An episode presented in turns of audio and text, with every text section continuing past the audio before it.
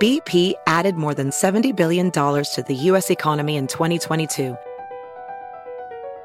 Investments like acquiring America's largest biogas producer, Archaea Energy, and starting up new infrastructure in the Gulf of Mexico. It's and, not or. See what doing both means for energy nationwide at bp.com slash investing in America.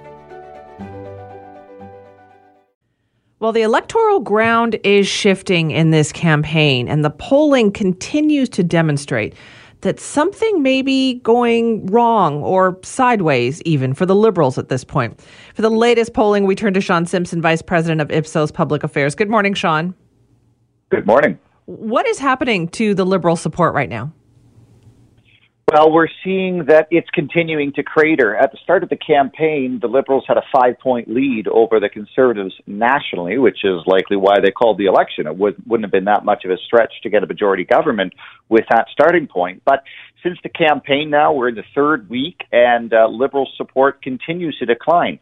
Last week, they were only ahead by one point, and now this week, they've, they've they've lost their position. In fact, the Tories are ahead by one point. It's a statistical tie, but the the, the net result is that uh, they're they're nowhere near a majority government, and in fact, at this point, are trying to cling on to government at all. Wow. Okay. So then, Sean, is there any indication like why the voters seem to be changing their mind? What are they saying?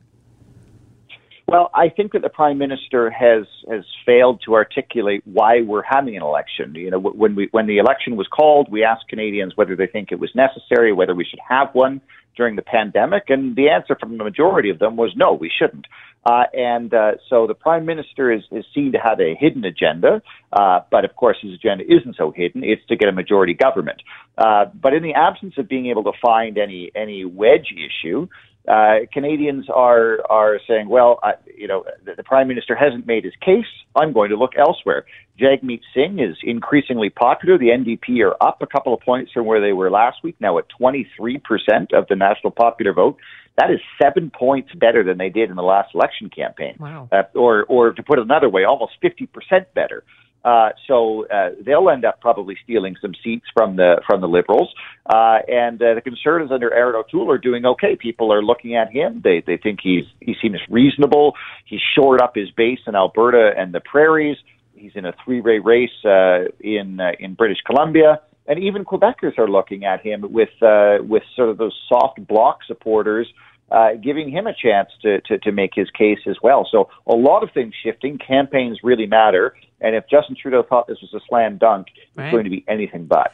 This is what I was thinking too. We always say that, oh, campaigns matter. But once again, we are seeing how critical they are. And the thing is, we saw that in 2015, where the grounds were ground shifted underneath the Conservatives at that time.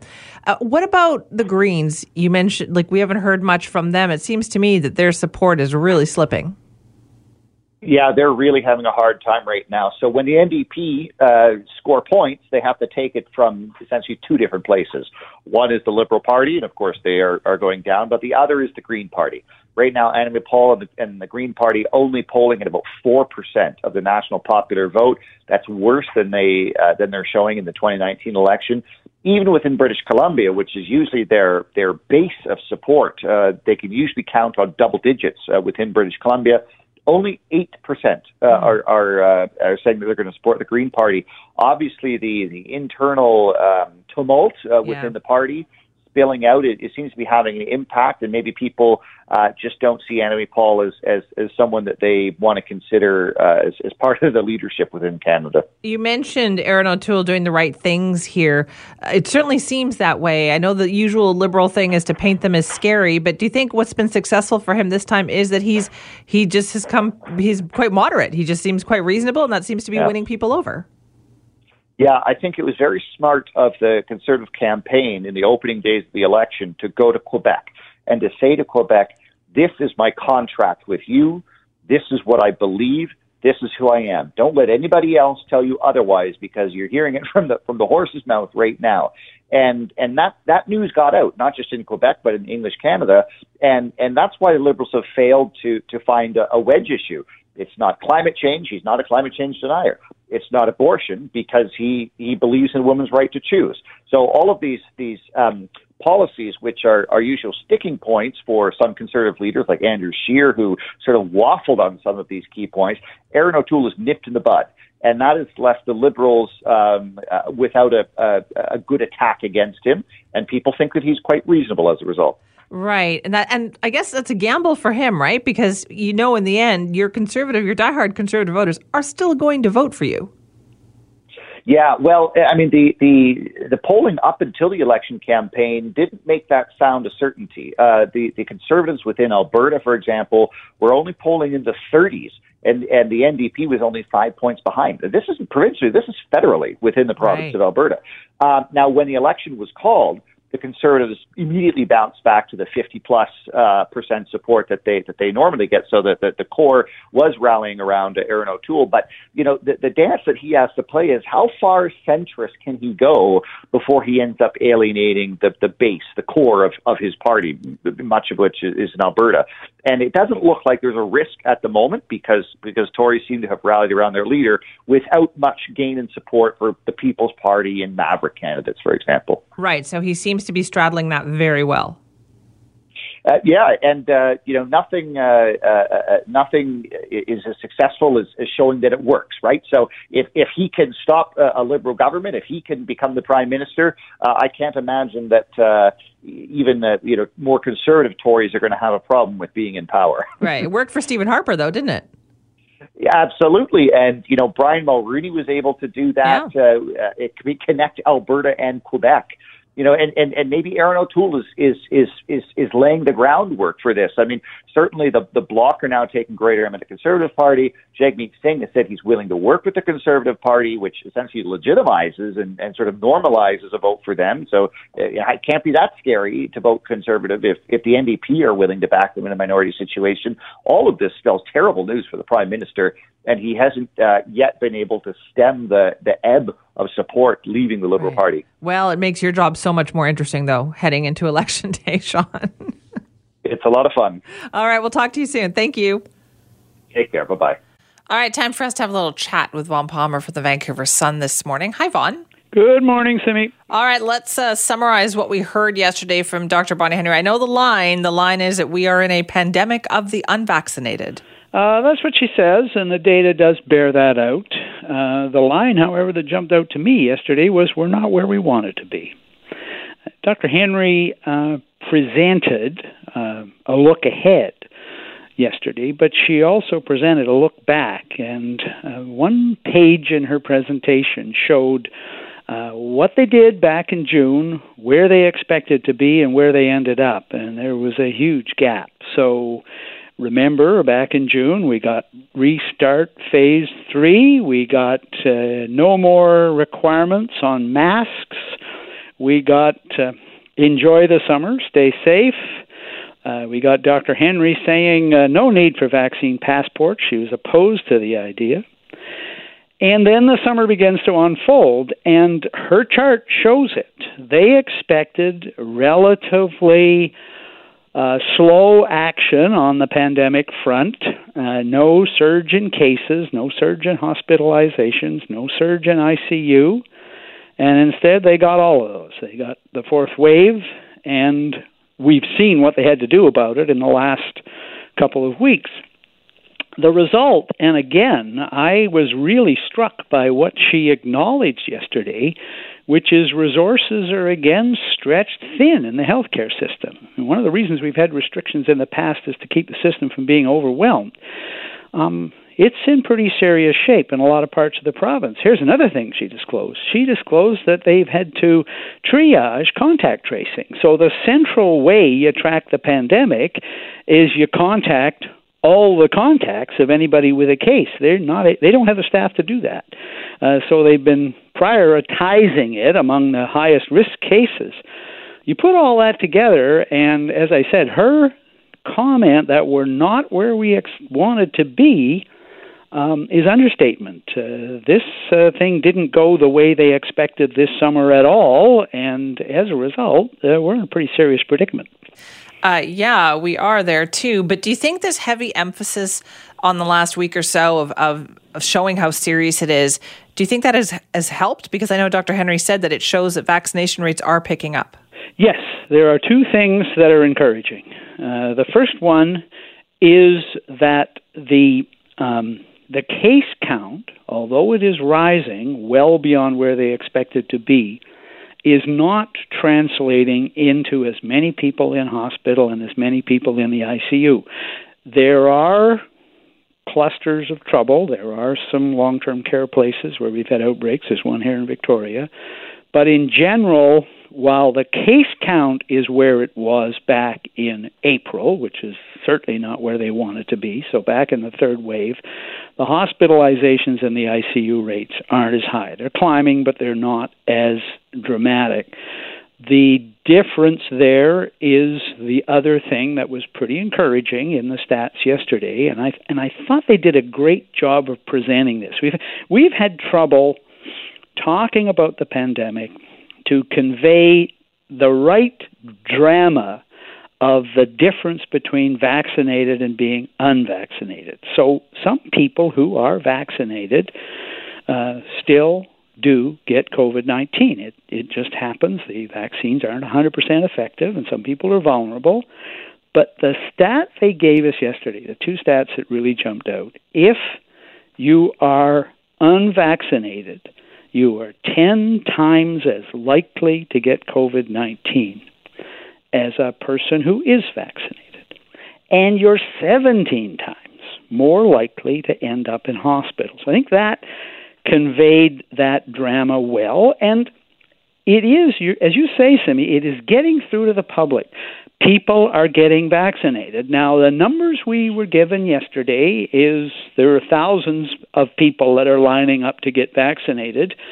Um, being the pandemic pessimist that I am, I do have to note that there are still over a million British Columbians who are either unvaccinated or under vaccinated. Under meaning they've only got the first shot, not the second, although most people who get the first shot do get the second. We've still got just over 700,000 people that are not vaccinated. So we got a ways to go. Um, they're not where they want to be. It's interesting. They she said they're going to be more cautious in putting out these models in the future. They're only going to do it month by month.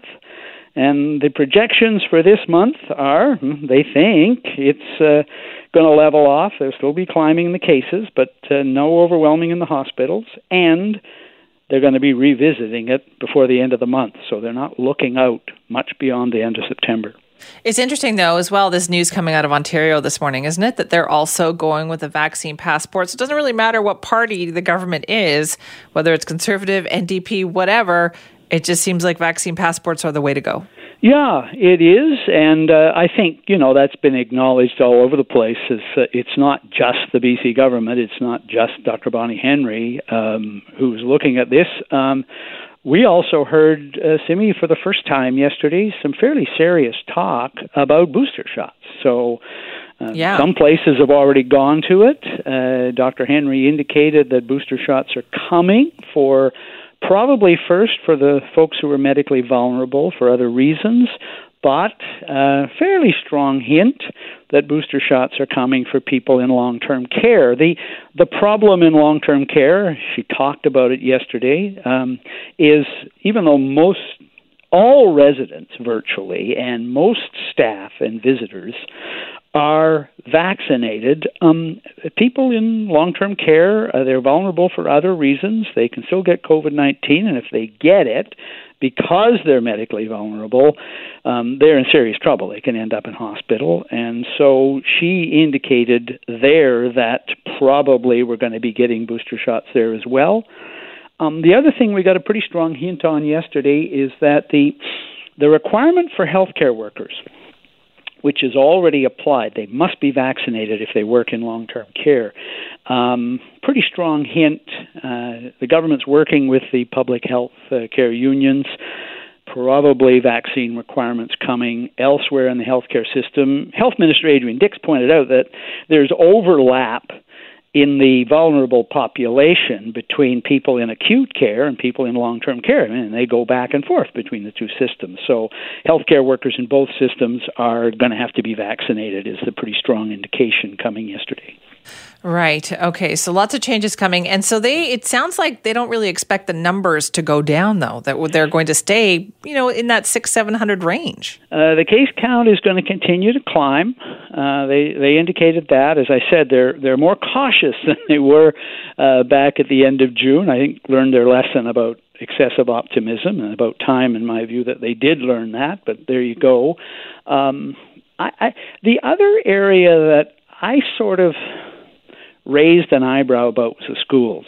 So, you know, the school's back next week. Yeah. And Dr. Henry was asked, you know, given the given the question of vulnerability, given the fact that there's still no vaccine for children under the age of 12, given the climb, we've we've had a stat uh, which was in her modeling yesterday, which shows a climb in the number of cases of school aged uh, children from 45 cases to 350 cases. So it's a pretty steep climb.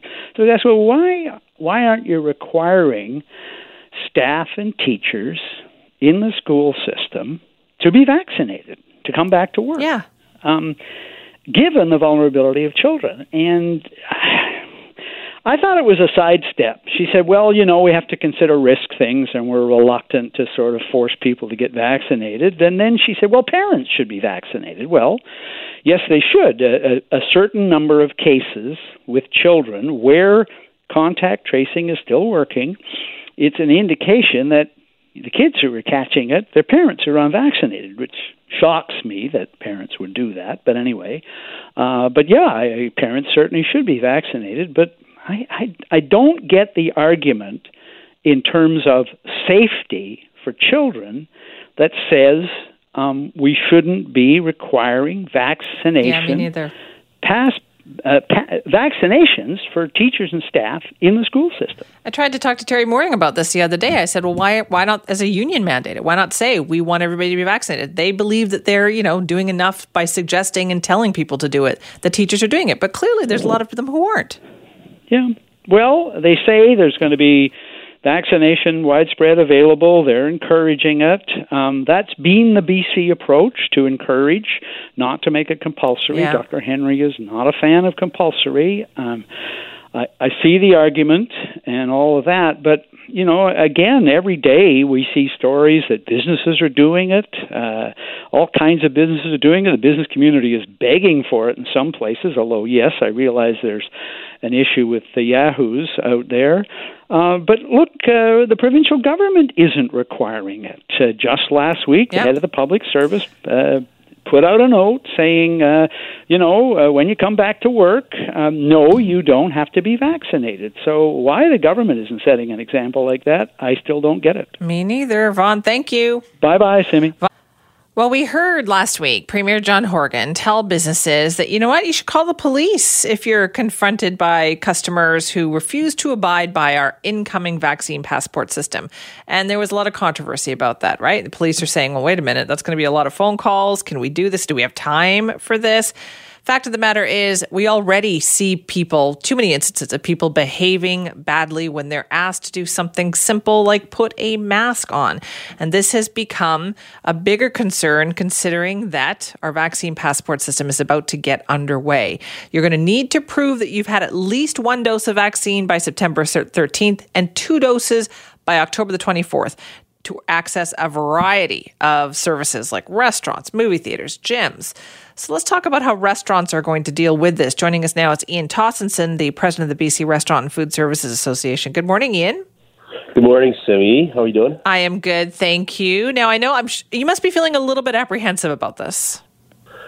Yeah, we actually had a really interesting uh, and productive meeting yesterday with our what we call the advi- restaurant advisory group. We submitted yesterday afternoon a whole list of, of ideas for the government to consider, and and I think if we can get down that road. So we, we're talking about things like clear, obvious signage when you go to a business. In our case, restaurants that say we are you know we're, we are enacting a provincial health law and you know please be nice and cooperate you know and just give the the consumer um, the the notion that you know we're just doing work that we didn't invent this we're doing the work that we have to do we think that's going to help we think that's um, we, you know in the news today is a little bit about quick service restaurants and security there are as this idiot yesterday or on the weekend showed at the Dairy Queen in Port Alberni, Yeah.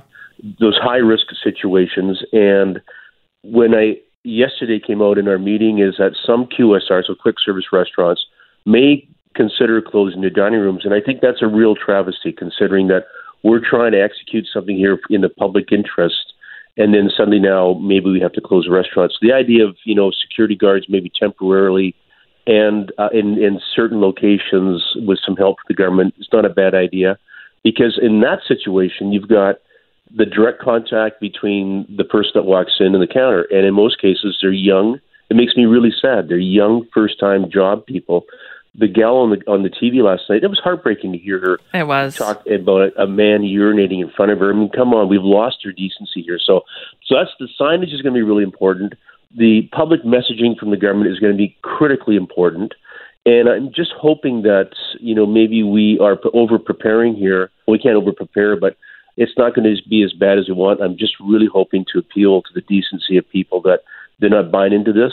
They can stay home. They can order food. They don't have to come in and disrupt especially the young people that work in our industry. And, and when we get into those kinds of situations, then it all becomes harder to recruit or keep people, or people don't want to work in the situation. Exactly. And we we got to put an end to this. So you know, I think all of us the, that are on the side of let's do this right really have to push back. And it's, and we've asked the government to get tough on not just people that like the fool in, in Port Alberni and, and fine them, but also businesses that I want to defy the health order. There's no way that you know thousands of businesses in our sector should be doing this at the exp- and they have a few people that just don't want Right. to play ball. So I think we'll get through it, Simi. Yeah. What about the, the security guard issue that you mentioned there? How has that gone over? I know you kind of floated that idea, asking for some help with that. How has that gone over?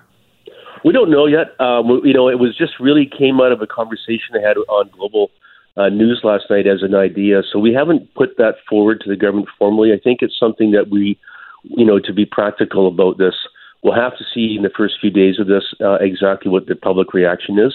And if we feel that uh, it's needed, then I think we would sit down and, and, and but at least the government's got it on their radar screen right now.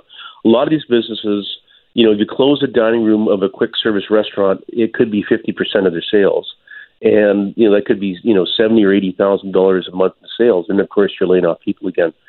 Uh, and so we don't want to see that. So we'll see what the government says. I mean, I think the government has indicated in general uh, a very strong desire.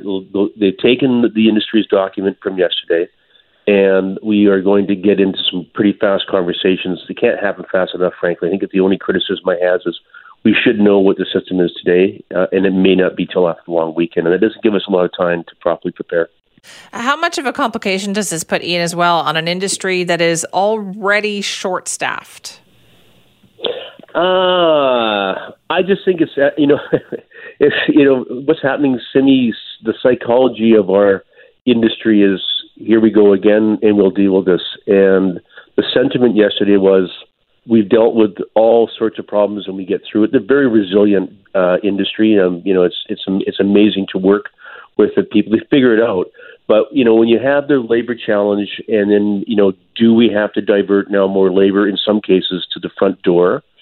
Um, it means what happened in Victoria last weekend, where restaurants will start to close. There were some restaurants in, in Victoria that closed last weekend because of labor, so they can compress the the rest of the week and utilize the labor that they have. So we, we're seeing, you know, shorter hours, some closures, uh, menus that are simplified, uh, and you know, it's just and that's going to take months to sort that out. I think when we get in the fall, the the pressure on labor is going to be a little less, but you know, certainly uh, this type of um, you know vaccine passport, which we support and we think is absolutely necessary, is is going to require some training and some diversion of uh, at, you know of our resources to deal with it. So yeah, Yeah, I, I wonder about that as well because I know like business organizations have support this, right? Uh, the big ones Yeah. do, but you also hear on the ground level that there's businesses and there are restaurants who say, "Well, I'm not, I'm not going to support this. I'm not going to do this." How, as an organization and association, do you deal with that? That you've got members who say, "I'm not doing it." Well, someone in an organization said we will, you know, we will ask that person uh, not to be part of the industry, part of the, you know, part of membership. I don't think we have too many restaurants doing that. We know there's a few in Kelowna. Um, but by and large, uh, there's a couple in Vancouver, at least one in Vancouver. But I think that most restaurants will see that we won't have to actually get involved in this. We're encouraging people not to do it because there's going to be consequences. But you know, if you look what's happening in Quebec, there'll be uh, fines, and we've asked for the business community uh, fines and closures. I mean, there's you know no sense in sitting around and finding somebody and they continue to operate. They should be closed and they should be fined, depending how serious it is, and they should be given the chance so to reopen and do it the right way. Right. So it sounds like to make all this work in, we really need some enforcement. We don't. We totally need enforcement, and I know that uh, we can't rely entirely on the police. That's not entirely realistic. It might be in smaller communities, but I think um, we're going to have to look at other things. So that's why we're looking at you know security cameras, security guards. I mean, this is this is crazy, right, Sandy? Talking about yeah. putting in security into a restaurant industry over this. I mean, the simplest part of it is we just accept the situation for what it is, get vaccinated, and get on with our lives and uncomplicate this. But um, but it's going to require you know a fair amount of diligence on the part of uh, you know. So we've got other inspectors that are there. There is WorkSafe inspectors. There's um, liquor inspectors. There's all sorts of different inspectors that can be part of this.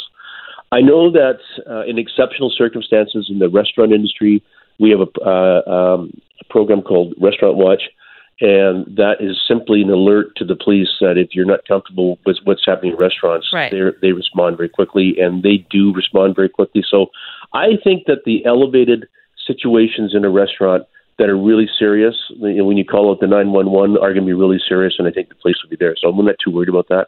But we're not asking the police to come to every little dispute. We're going to have to learn to handle that ourselves. All right. I have a feeling we're going to talk to you again about this. Ian, thank you. yeah, thanks. BP added more than $70 billion to the U.S. economy in 2022.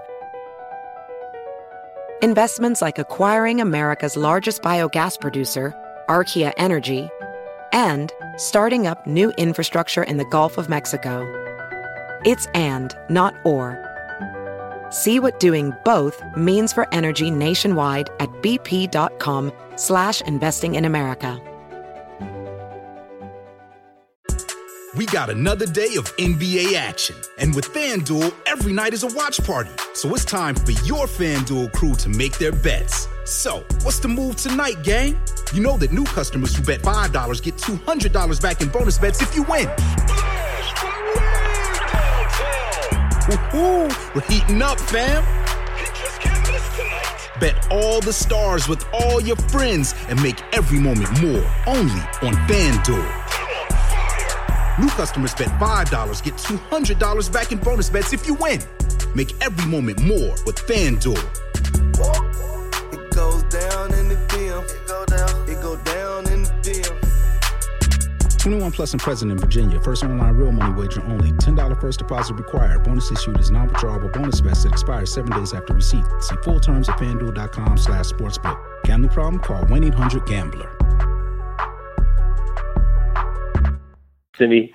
Let's talk about that other public health emergency we have in this province, one that's been going on for what, five, six years now, having to do with overdose deaths in BC. The numbers we got yesterday show that we are nowhere near putting a dent in this problem, even though we say we've tried things are we really doing the things that need to be done? The government now says the illicit drug supply is becoming increasingly toxic. They're seeing extreme fentanyl concentrations and carfentanil showing up more frequently in the toxicology testing that they're doing.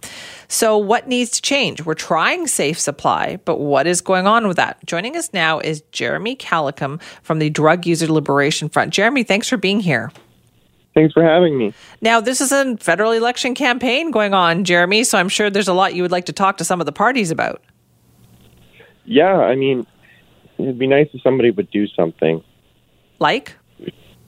Like, we need a, a safe supply of drugs, one that people will actually access. And there's, you know, a few main points that go into that. One is that it needs to be something that people will actually access. So as you increase medicalization of services, less people access them. So it needs to be something that you know is non-medicalized, which which nobody seems willing to you know take a crack at. It can still be regulated, but you know when you start to bring in prescribers as the gatekeepers to this, um, you know everything kind of goes to the the like the trash. Like the prescribers don't want to be the gatekeepers to safe supply, and it's very clear. Right. Now. So then, but what do you do then? How do you get the safe supply into the hands of people? I mean, there's no reason you can't have some sort of like community committee or community boards um, being the ones who are you know deciding like who does and who does not you know kind of get access to this and and really it's what what's going to you know save lives and what makes the most sense if somebody's already using drugs they should be able to get their drug of choice uh, in a way that you know isn't dangerous to them. And you know what goes hand in hand with that is also being able to you know access, you know, recovery and treatment on demand if someone should want it. Right, but isn't you know, that the point? Not, isn't that the point of making the the health care system the gatekeepers? Because then there is access. If you want, if you say you want help, that's the way to get in there and get help. I mean, no, I don't think that being the gatekeepers makes it more accessible to get help. Um, anywhere you should go, you should be able to, you know, ask for help and be connected to health care. Um, but if it's if you're not asking for treatment or recovery, then there's no need to have health care there. How do you make sure though that people are getting the amounts that they need and not just it's not just a free for all? Because that's the other thing with safe supply, right? It doesn't mean that it's a, a free for all with however much you want. Right. I mean, well, that's that's part of the problem with the um, this medicalized safe supply is that you know they're trying to you know not give people um, you know the amounts that they want, and people end up still going back to the street supply. Um, so I think you know it, it shouldn't be a free for all, but you can certainly give people the amounts that they want and watch to make sure that you know, stuff isn't getting uh, in, into the wrong hands. But if people need the amounts that they're asking for, they should be able to to get that. Jeremy, can you give me an idea of what it's like in the drug using community right now when you know the drug supply is toxic? How do you how do you deal with that? I mean, just a, a kind of case in point. Um, last summer, I responded to over a hundred overdoses. Um, I know people who know over a hundred people who've died. I know dozens of people who've who've died. Um, and it's just it's just devastating. I mean, you know, to really kind of wrap it all up is you've got this severe trauma that's you know kind of perpetuating the exact problem that like it, it society claims that it's trying to solve is this you know kind of self medication. Um, but it's just you know you there's a, a situation that's just spiraling out of control because of this in you know there's no desire to to take action from any meaningful level. Well, we're going to be talking more about that on the show. So, listen, Jeremy, thank you for joining us this morning. Thank you for having me. We've spent the last couple of days talking a lot about our public health emergency when it comes to the lives that we've lost due to drug overdoses in this province. We got some updated numbers yesterday, too. So we now know that in the first half of this year, so the first half of 2021, at least 1,011 people died from suspected illicit drug toxicity in this province. That was data released by the BC Coroner's Service. So just up, up, and up is where the numbers seem to be going, despite talking about it, despite, you know, changing the rules, having a safe supply. Why aren't things improving? Well, joining us now to talk more about the problem is Lisa Lapointe, our chief coroner here in BC. Thank you very much for being with us. Well, thank you for having me. Good morning, Simi. It must be frustrating for you as well. Every month you put together these numbers, you dig into them, and they just keep going up. It is heartbreaking, really. I think it's the better word. We you know, we as coroners, we have very close contact with the families of uh, those who die, and the heartbreak that we see amongst those families. And it's families, as you know, across all communities in the province, all walks of life, and just the devastation.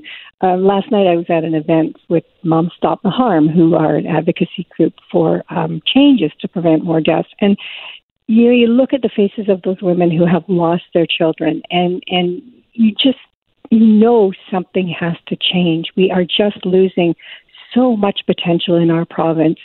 Uh, all of these, you know, beautiful, wonderful people with so much to offer, and uh, fell into substance use and substance dependency, and uh, basically that was a death sentence. And we just don't have enough to offer people who are struggling with substance use. And you touched on it too there, and that is that there's so many people of all different walks of life, all different backgrounds that this affects. And I feel like sometimes, Lisa, the general public doesn't fully understand that aspect of this. No, I think you're right. And we're, you know, it's funny. I, of course, we we talk about this all the time in my agency and with a number of other agencies who all have significant interest and a real passion to reduce these numbers and um, save lives, prevent the suffering. And it's very, very difficult because what we are battling is decades of policy that stigmatized and villainized and created a climate where people were punished and shunned for substance use. And so it's a big shift to turn around to, to now try to help people come to an understanding that we're not talking about bad people. They are not people that deserve to be arrested and punished and incarcerated. They are people who are struggling with uh, problematic substance use, uh, substance dependency. They are good people. They have a lot to offer. And um, what we're really trying to do now is focus on a medical model where we say, okay, how can we provide interventions, supports, um, means for people to function so they don't have to visit the illicit street market, which, as we know, is uh, profit driven, unscrupulous in terms of its product, and uh, provide what people need so that they can stabilize. Uh, be supported to wellness and uh, at, at, the very least reduce all of the social mayhem and the risk that comes with this um, for profit black market. Right. And I, I feel like the other thing that we really underestimate is the people who are selling these drugs and the lengths they're willing to go to to keep people hooked on them, hence drug toxicity. Yeah, that's, that's a great point, Simi. And what we know is, for example, many of your street level drug traffickers, which you know that's the term that we we commonly use, they are users who are just as dependent. So they it is a what we call we're calling it now a pyramid scheme because that's how it works. So somebody at the top is reaping all of the rewards and millions and millions and millions, and then the more people that they can get uh, to become substance dependent, the more money they will make. So if you have somebody you are selling drugs to and you say, hey, if you can sell this much more, you know, you can get this for free or you, you don't have to pay this much. It, it's a, it's really trying to encourage more and more and more users. It's a terrible scheme. And in fact, if you think about it, we could not have designed a better scheme in this province to support drug traffickers uh, than the one we have now. Right, and it, we've talked about this for years. It's been a public health emergency. Are what are we like? What is holding us back from? Do you think really making a dent in this? Well, I think there are a number of things. So, first of all, um, we we do really need to change hearts and minds around the need to make meaningful change. That we are not, we are no longer needing to fund police and uh, courts and jails for this. We need to fund outreach services. We need to fund detoxification services. We need to fund meaningful recovery supports.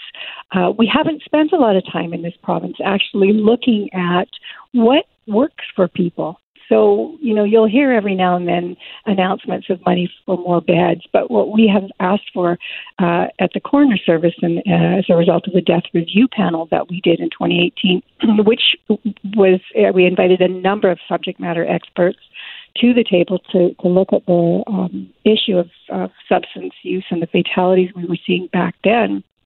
And one of the things we don't have in this province is a fully regulated standardized system of care. It just does not exist. So there's just a, a you know hodgepodge of services in, in a number of different health authorities, but but you can't get a list. Uh, you you know I, at one point I said, can we at least try to reduce wait times for detoxification. And what I was told was, no, that's a health authority issue. That's health authority by health authority. And we actually don't know what the wait times are per health authority. So it just shows you that it's just such a um, we just don't have a coordinated system. And we do have a coordinated system for other life threatening health conditions. If you have cancer, um, if you have a life threatening disease, there is a diagnosis Exactly, yeah. and there is a pattern for, for um, treatment. We don't have that here. Uh, you know, families just struggle looking for help for their loved ones, and there isn't a lot to offer. And what is on offer sometimes um, there's a lot of judgment involved and a, a, you know a lot of bias, and that's very hard for people who are struggling with substance use because there are people like us, and uh, it's hard to to be treated uh, poorly over and over and over when trying to access services. That is so true. Uh, thank you so much for your time on that this morning. Well, thank you very much for um, for having me. This is such an important topic. I appreciate it. It really is. That's Lisa Lapointe, BC's chief coroner. Didn't want to miss out on this story because it is so good this morning. Uh, listen, what was it like for you to get this in the mail after five years? Yeah, well, it was actually a tremendous relief. Um, but it's been something that I've been hunting for quite a long time. Uh, I put in this mater- this request back in 2016 uh, when when um, this issue was a very hot subject, uh, and some whistleblowers had got in touch with me. But at the time, the Canada Revenue Agency just denied that it existed. So, um, yeah, no, it was very a great relief to finally get it. Okay, so give us an idea. So when you were reading through this, what did it tell you? Well, it firstly told me that 90% of uh, luxury home purchases in these two municipalities of Metro Vancouver uh, at the time were being made by uh, millionaire migrants. And that's an, an astonishing level, you know, 90%. Yeah. For instance, in, Bur- in Burnaby, um, we're talking about 243 purchases um, between $600,000 and $800,000, which is a very high amount at the time. Um, only four of those purchases out of 243 were made by, uh, by, by long-term residents of Canada. So it's, you know, really astonishing numbers. It is. That's a shocking amount. So they've been sitting on this then for 25 years. Yeah, and I think that uh, you know that greatly disgruntled uh, the auditors who had worked on this study, and and um, you know whistleblowers came forward to me uh, in 2016 and alerted me to the existence of this study, and that was what prompted. Um, me to put in a freedom of information request at the time. Now, uh, of course, I didn't anticipate that it was going to take five years before uh, Yeah. before I finally got my answers back, but I'm glad that I did. Okay, so does this explain to us? This kind of goes, Ian, I guess, with what we've always suspected, right? What we've talked about and have been told that, oh, no, no, that's not the case. But your study shows that that is the case. That's what, what's going on in our luxury housing market. Yeah, I mean, I think that um, I hope that this drives a stake through the heart of the idea that this was um, a small phenomenon. I don't think it was a small phenomenon. I think it's an extremely large phenomenon. And although we're only talking about, um, you know, two municipalities here, Burnaby and Coquitlam, uh, what the auditors also did was look at 6,000 purchases that had taken place in Richmond and, and Vancouver at the time and said that they found similar uh, demographic results, similar results. Now, we don't actually have the data because that wasn't provided in my Freedom of Information search. But um, yeah, no, it's, it's very gratifying to see this material. So people were buying luxury houses, so expensive houses at the top end of the market, and they were doing it even though they were declaring very little income. Oh, ridiculously low income. I mean, the average income that was being declared by these um, uh, people who arrived under millionaire migration schemes was $16,000 uh, at the time. You know, that's refugee level income. And there was one case, for instance, of a guy who bought a house for $2.8 million in Burnaby, uh, and that year declared $174 of income. Not $174,000 of income, $174 of global income. Um, okay, I'm a little speechless when you when you point that out. So, Ian, did anything in this trigger then a check from Canada Revenue Agency? Like theoretically, isn't that what's supposed to happen? Well, that's you'd think so, but what actually happened was that this this um, study uh, appears to have been covered up. That's what I was told by my whistleblower source, was that this study um, uh, was suppressed by higher ups in the Canada Revenue Agency. And certainly, what happened after 2016 is that there, there appears to have been a witch hunt to try and find not not um, not tax cheats, but but the whistleblowers. That's what, what it seems like Canada Revenue Agency devoted itself to after 2016 when I initially reported on the existence of this study. So it's all rather disappointing and strange. No kidding. So around 2015, 2016, exactly when this story kind of exploded in the public consciousness as well. So here we are in the media all talking about it. And rather than at that point coming out and saying, actually, we have evidence of this, Instead, they did the opposite. Well, yeah, I mean, that's the thing. I think the thing was that this went all the way up to the Director General of the CRA. What was in the ATIP search that I got back was that Susan Betts, who was the boss of the CRA at the time, was personally stick handling inquiries about this study. She was personally approving the PR results um, that were being sent back to me, which said that they did that they they they refused to acknowledge the existence of the study. Now, um, she's now the uh, senior economist at the International Monetary Fund, so she doesn't play a role anymore. But I just find that so strange that this would go so far up to the top brass of the CRA to talk about denying the existence of this study why wasn't it released in 1996? Why wasn't it released automatically when I asked for it in 2016? Why wait five years? It's just ridiculous considering how long and how hard this issue has been debated in Vancouver. Yeah. So, Ian, what has the reaction been? Now that you have it, you've written about it, it is out there, it's generating conversation. Has there been any comment from the Canada Revenue Agency? No, I, I mean I haven't pursued them for, for, for fresh comment. To be honest, um, you know I think a lot of other media organisations are now chasing this. I've, i think I gave the Canada Revenue Agency uh, quite a lot of time to consider their um, their public responses, and I'm sure that in the fullness of time, if they do want to make a public response, they will. Um, but you know, I'm I'm I'm kind of um, cynical these days about how far these stories can move move the needle. But at least it's happening during a federal election campaign. Now that's not something by design. Obviously, I I just got the results back when I did. Five years later, I wasn't trying to conspire to make this happen as an election issue. But maybe it will be an election issue. Maybe it should be an election issue. Oh, it absolutely should be then. So, what questions do you still have now after reading through this report? Well, I mean, I'd like to see the data that referred to Richmond and Vancouver. I mean, they allude to it. They talk about these 6,000 purchases, um, that, and, and, and, but they don't actually provide the data, so I don't know if that exists. I'd like to see that. Uh, I'd like the CRA to be held a bit accountable for um, failing to pursue this. I'd like to, to know why exactly they didn't didn't pursue this this system, and I'd also like to know why whether or not and whether or not this information was passed on to uh, Canada's immigration authorities who were running these million migration programs and who shut them down 20 years later for the exact reasons that were identified by the auditors. You know, I mean, chronically yeah. low declaration of incomes. If these people were supposed to come here with money to invest, where was that money?